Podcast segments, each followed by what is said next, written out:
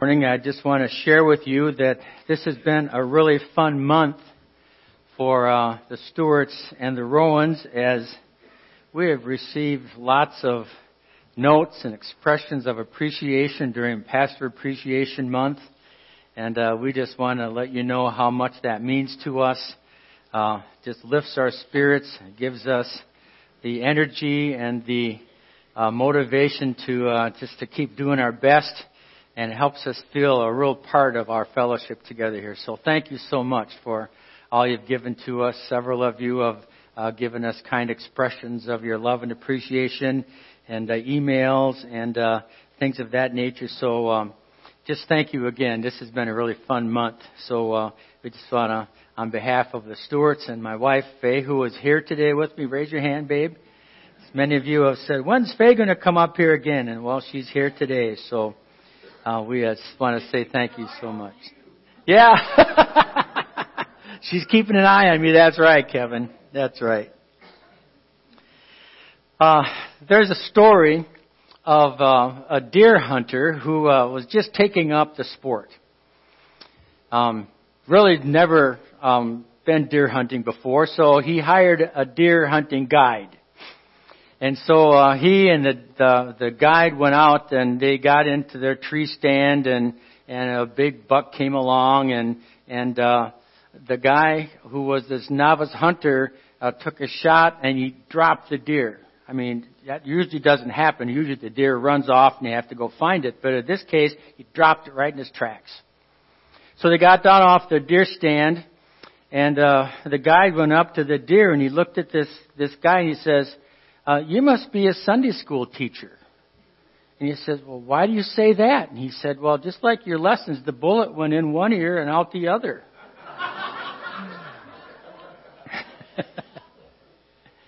Sometimes we feel that way as Sunday school teachers, don't we? We invest our lives, we work hard at presenting our lessons, and sometimes we feel like our lesson just goes in one ear and out the other of those that we teach. Let me share with you a testimony of um, a Christian leader. Actually, he's a church consultant. And he tells the story of his Sunday school teacher whose name was Lennis Black. Lennis was my first Sunday school teacher when I began attending church. After my parents divorced, mom began taking us three to church hoping the environment of our church would provide her children with some level of stability. Thanks to Lennis, Mom was right. Lennis was a great teacher, humorous, very interesting. He talked about things teenage boys appreciated and made the Bible come alive. The thing I remember most about Lennis was when he called me during the Georgetown Villanova basketball showdown in January of 1984. There was no agenda.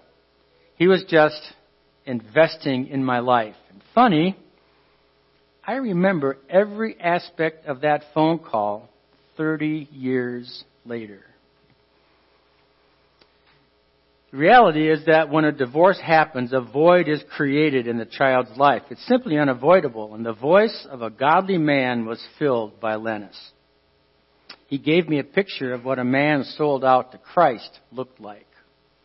Lennis taught our class for my four years of high school. Each year he wrestled on whether he should return or not. He always did. And because he did, my life was never the same. You may periodically wonder if it's worth it teaching children and teenagers. Using my life as a case study, I'll tell you this. You may never know until you get to heaven what God will do in the life of that young child you see each week.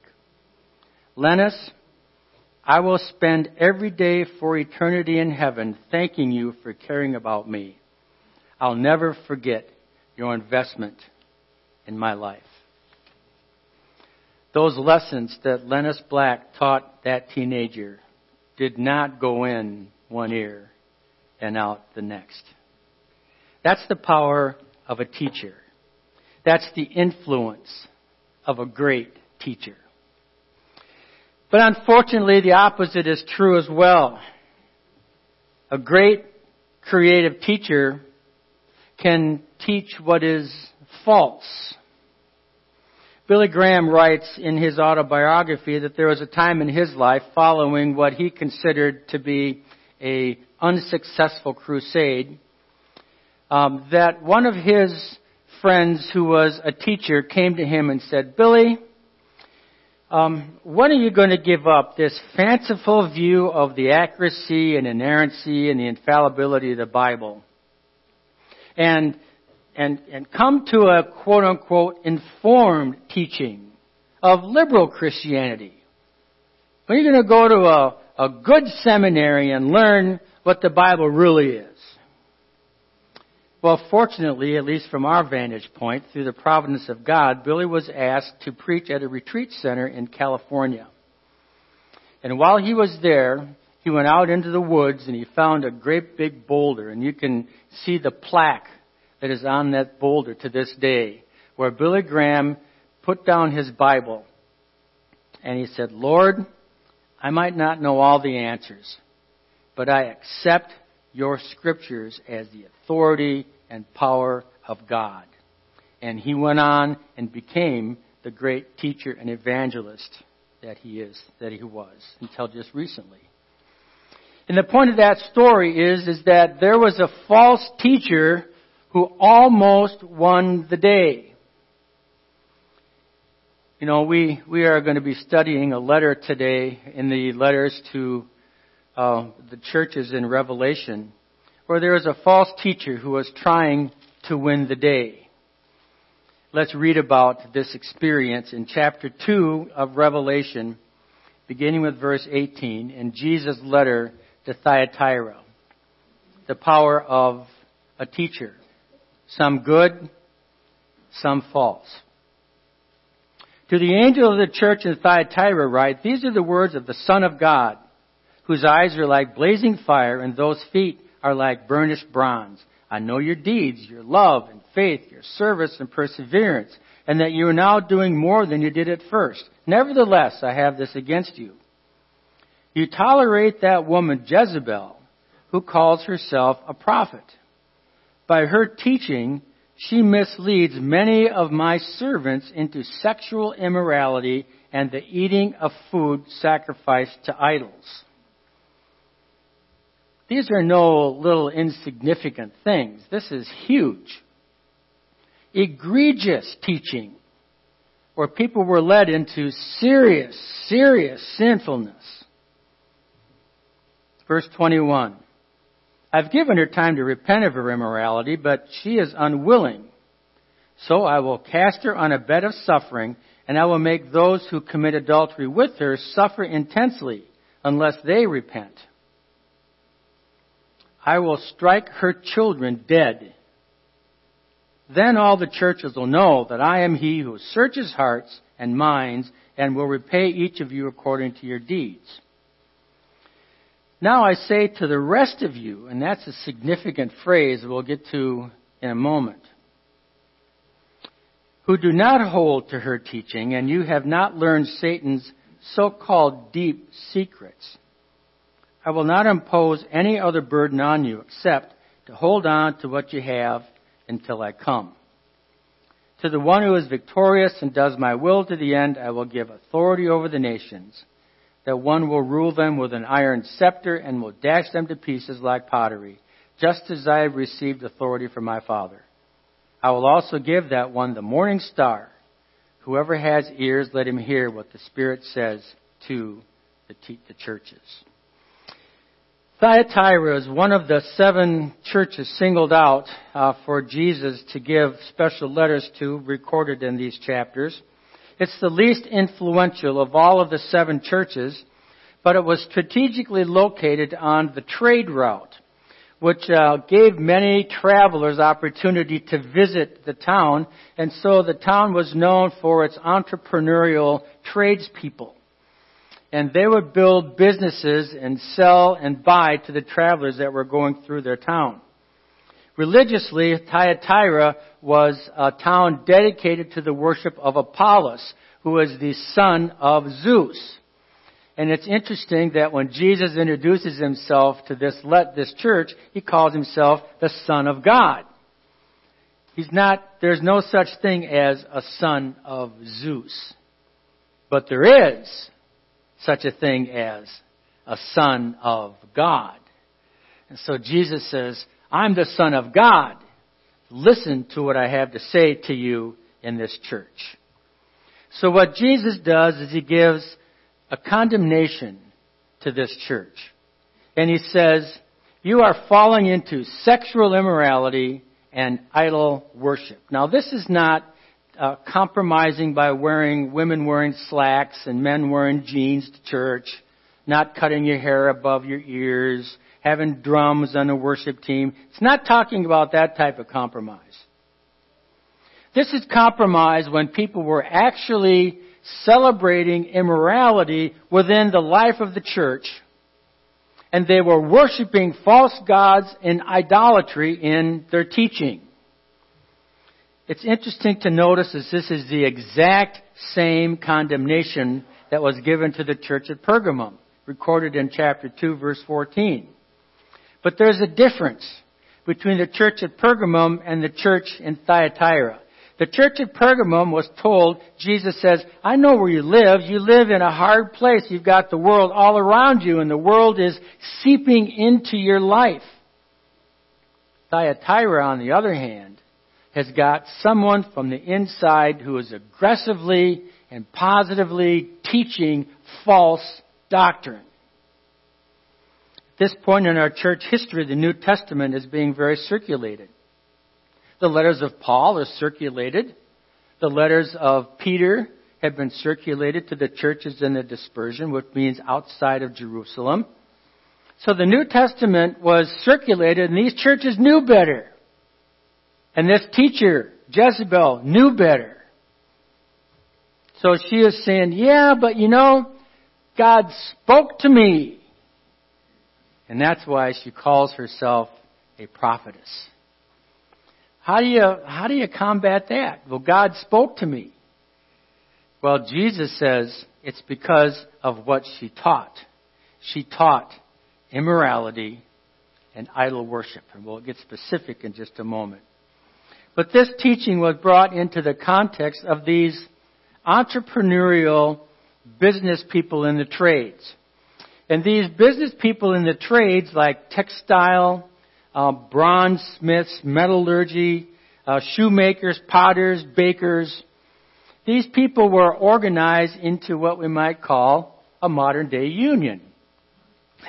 and these unions would have their monthly or regular meetings together. And these meetings were not just come for an hour and talk about business.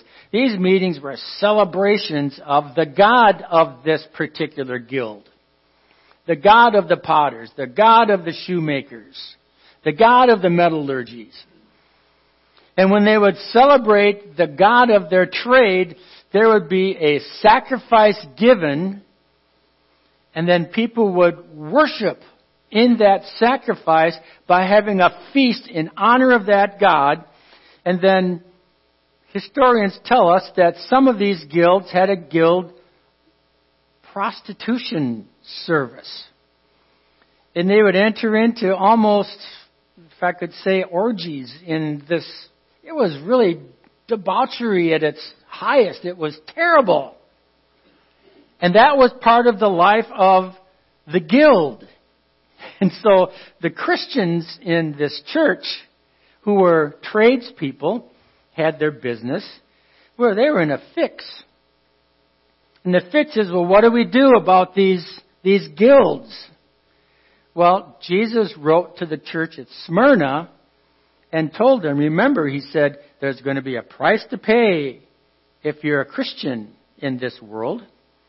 Because if you name the name of Jesus, there will be persecution, pushback. So if you guys go to your guild meeting and you refuse to participate, there's going to be pushback. And so what the church at Pergamum did and what this church in Thyatira did is they tried to find a way to avoid the persecution.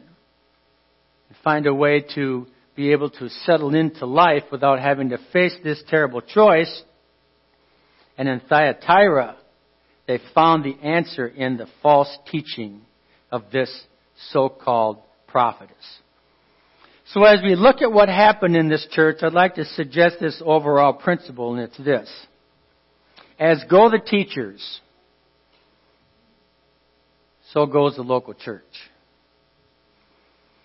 As goes the teachers, so goes the local church. I'm not just referring to the pastors. I think this applies to all the teachers. Because that man that I read his testimony, he was impacted not by the senior pastor's profound and wonderful, well-researched exegetical sermons. he was impacted by his Sunday school teacher. The man who poured his life into him and week after week loved him and taught him in Thyatira, the Bible was bypassed in preference for this so-called prophetic ministry of this one influential woman. And instead of carefully and faithfully upholding the authority of the Bible, they allowed her in this church to teach. And this is what happens in a local church when there is false teaching. So I'd like to look at the four different categories of false teaching that happens in a local church that falls into this type of letting this culture assimilate into the life of the Christians. And let's start with individuals who teach. This individual was called Jezebel, and verse 20 says she calls herself a prophet. Now, Jezebel is not her literal name. Rather, Jesus is referring and giving her a general association with the notorious Old Testament figure the wife of King Ahab of the northern kingdom, who, um, who was a, pro, uh, a, a, queen uh, from Phoenicia. And Phoenicia is a town that celebrated worship of the Baals or the Baals, however you want to pronounce it, the fertility god. And so, if it's the fertility god, you know what's going to happen. They're going to celebrate fertility, immorality. And so when she married the king of the northern kingdom, Ahab, she brought her worship of this false god, idol worship, which included immorality, to the nation of Israel. And you can read the story of what happened to Israel as Jezebel, uh, literal Jezebel, the queen, but rose that raised up her prophets and had her teaching propagated throughout the, the kingdom. Um, it was it was a terrible, uh, blasphemous time in the life of God's people in the northern kingdom.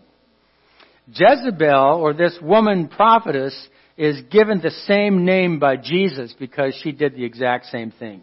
She came into a church and she began to teach immorality and idol worship. What is it that she was teaching? Well, we have a clue in verse 24 where Jesus talks about deep secrets. The deep secrets. So, within the context of the guilds and their idolatrous and immoral practices, um, we can conclude that this prophetess was saying, listen, I've got a deep insight from the Lord. The Lord spoke to me. I've got a way for you to be able to handle this, this predicament that you're in and, uh, and you can go ahead and participate in this lifestyle and it's okay from God because I've got a deep insight from the Lord that you can do this. And what I'd like to do is just give you two suggestions from the scholars as to what this deep insight is and see if you might be able to think about how it might be permeating the local church today. The first thing that scholars talk about is one thing that the apostle Paul already addressed in his, in his letter to the Romans, and it's this. Go ahead. You are immune because of God's grace. God's grace is great. God's grace has got you covered. And you know, I think about, I was thinking about this week, and I was thinking, you know, how could the Jewish people who loved God allow Jezebel to bring in these false prophets, these Baal worshippers? I mean, she even let this false worship into the temple. How could, how could the Jews allow that to happen? Do you remember how the Jews reacted to Paul's ministry in the book of Acts? Remember what they did when, when Paul suggested that Jesus was the Messiah? What they do? They rioted. They stood up and said, how dare you speak anything against Jehovah, against the temple? How, this is outrageous, Paul. But in the life of Ahab and Jezebel, people just said, well, not a problem, I guess. Let's just go ahead and assimilate that into our culture. I would conclude and suggest that somehow Jezebel and Ahab convinced the people that no problem, this is okay. All you gotta do is come to the sacrifices, do the Yom Kippur, Day of Atonement, go ahead, do the Passover, everything will be just fine. Don't worry about, about the Baal worship, you're gonna be okay. And of course the apostle Paul said, as we've noted in Romans chapter 6, shall we continue in sin that grace may abound? Remember what he said? That's crazy. That's craziness. But see, that's what this false teacher did. As go the teachers, so goes the church. That's one suggestion that the scholars have given. The second one is very similar to that, and that is that as a Christian, you gotta learn to compartmentalize your life. And we're seeing this in our culture today in America. Because there's a movement to what we would call privatization of the practice of religion. Privatization says, go ahead, practice your faith on Sunday morning in your church, but keep your faith in your church. Don't let it go outside of your church. And so the Christians back in Thyatira maybe were taught, you know, separate your Christian life from your work life. And if your work life says you gotta go to these meetings, you gotta participate in this revelry, go ahead, but separate it from your Christian life. One of the political candidates many years ago identified himself as a member of a faith that was pro-life. And you know what he said? Quote, I don't let my religion influence my politics. That's compartmentalization. And we cannot allow that to happen. As a Christian, there's no such thing as a non-Christian part of our life, is there? Everything is our Christian life. And so this prophet, prophetess who Jesus labels Jezebel somehow convinced the people that it's okay and that's why Jesus calls her a so-called prophetess, because a true prophet from God would never, ever teach anything like this. But the warning is, as go the teachers, so goes the church. It starts with an individual, but secondly, it also goes to the, to the disciples of that individual, the followers. Jesus calls them the children of Jezebel in verse 23. They not only followed the teaching themselves, but they entered into teaching on her behalf. Now, verse 21 tells us that both Jezebel and her followers were challenged to repent, to stop. And verse 21 tells us that they said, no, we're not gonna. Evidently the followers refused as well. We're not specifically told who gave them the warning. But they were warned.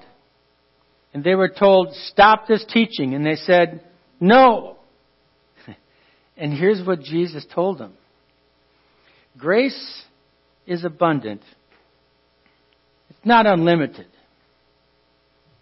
There's a point when a person can be so far off for so long that God says, alright, you've had your chance, that's enough. And what God says You've been offered forgiveness. You refuse. It's your choice. And so then Jesus says, I will cast Jezebel on a bed of suffering and I will strike down her children dead. We don't know exactly what those two phrases mean without being too literalistic.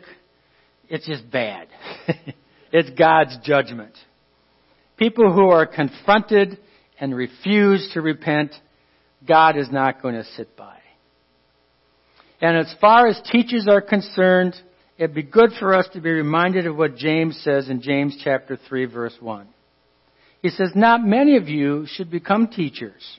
my fellow believers, because you know that we who teach will be judged more strictly. Jezebel and her disciples were confronted, they refused. There's going to be a price to pay for them, as go the teacher, so goes the church. But then there's another group in this church, and I call them the listeners. The listeners are gullible believers who are misled into the sin of these teachers. Now, I think you know what I mean by gullible. Um, for example, uh, did you know that if you say gullible really, really slow, it'll sound like oranges? Now, how many of you are pronouncing gullible really, really slowly?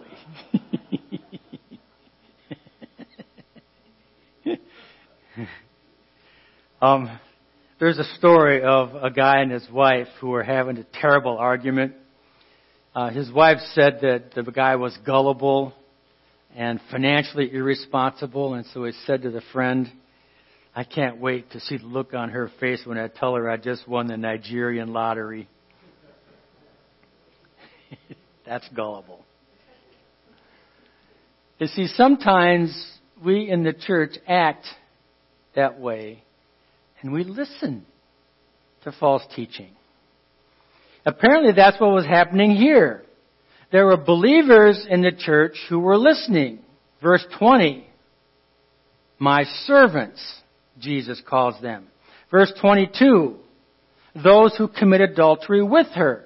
Now who are those people? Well, the Bible says that these listeners were given an opportunity to repent as well. But verse 22 tells us that they still had the opportunity. The door was not closed. So evidently there's still hope for them. And so those who are sitting and listening and say, oh, I don't know, maybe I'll try that and see if it works. They're just the listeners. They're just like sheep being led to the slaughter. They're listening to this false teaching. And God says, well, you need to turn from it and there's still time for you to turn from it. You're not quite as severely judged as those who are teaching, but you're listening. Don't do it. Turn from it. So that's the first three categories. The self-proclaimed prophetess who is the teacher, the individual teacher. Then her followers, those who teach with her, and then the listeners. One more group that Jesus outlines, and that's found in verse 20.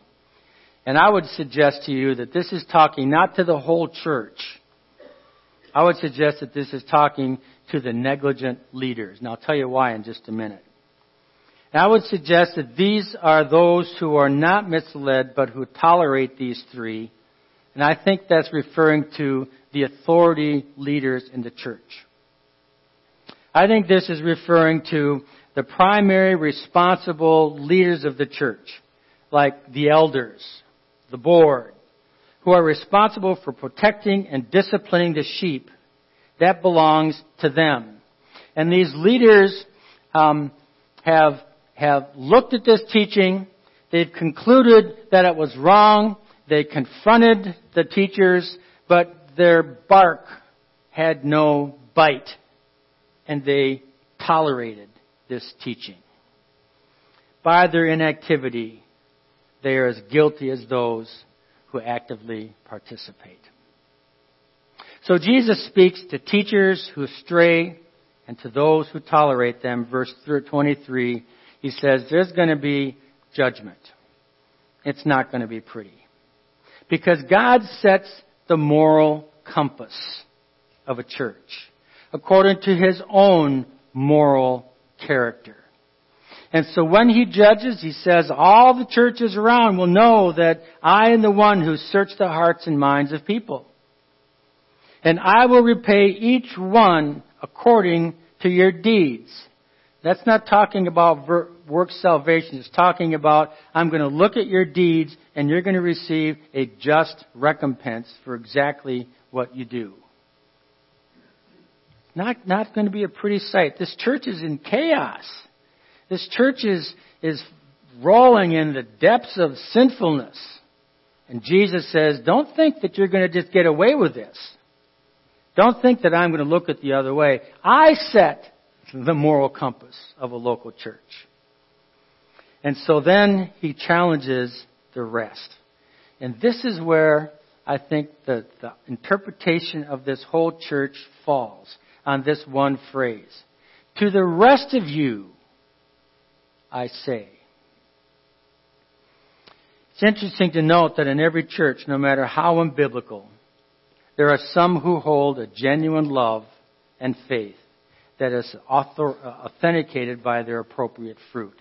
And here in Thyatira, verse 19, Jesus says, There are some of you, and I know your deeds, your love and your faith, your service, your perseverance, and that you are now doing more than you did at first. Someone has said that when we get to heaven, we will not only miss some who we thought would be there, but we will meet some we thought might not be there. Be careful standing in judgment over a church, a denomination, a group of people who name the name of Christ. It's not our job to judge. Within this church, there were those who remained faithful. And God says, to you, to the rest of you, I say, hold on. I will not impose any other burden on you. Persevere until I come. And if you do, verses 26 and 29, you will be given places in the new heaven and the new earth where you will be judging the nations. And you will receive the benefits of the bright and morning star, who of course is the Lord Jesus. So I think this is the four groups in this church. And each of these four groups was, was very specifically challenged by this false teacher and her followers. And their reaction to it was different in each of these four different groups. So what I'd like to do is close this discussion on this church with some principles to consider that we can apply to our church so that we might not fall into the same trap as did the church at Thyatira. Number one, require appropriate qualification for your teachers. Make sure that we don't just have anybody teach, because as goes the teachers, so goes the church. Now, membership will help with that. Because if you become a member of our church, you have to say we believe, accept, and will abide by our doctrinal statement and by our uh, bylaws and constitution. That really is, is a great safeguard. But there are some who are good qualified teachers who, for one reason or other, are not members. Maybe we can have an interview with them, sit down and talk with them, have them sign an agreement that they will abide and uphold our ethics and our doctrinal teaching. So require appropriate qualifications for those who teach. Two, if and when, which we pray God spares us, a teacher strays from the truth, leaders. Don't do what the church leaders in Thyatira did. Just tolerate it. Take some action. And here are three things that are obvious things to do. Number one, correct what is false. And we talked last week, 2 Timothy 3. The Word of God is appropriate and useful for teaching and rebuking and for correcting and for training in righteousness. Hold your teachers to that. Offer an opportunity to repent. That's what happened in this church. Galatians chapter 6 1 says, You who are spiritual, talk to these people. Be careful that you don't fall into it with them, but talk to them and confront them. And usually that works.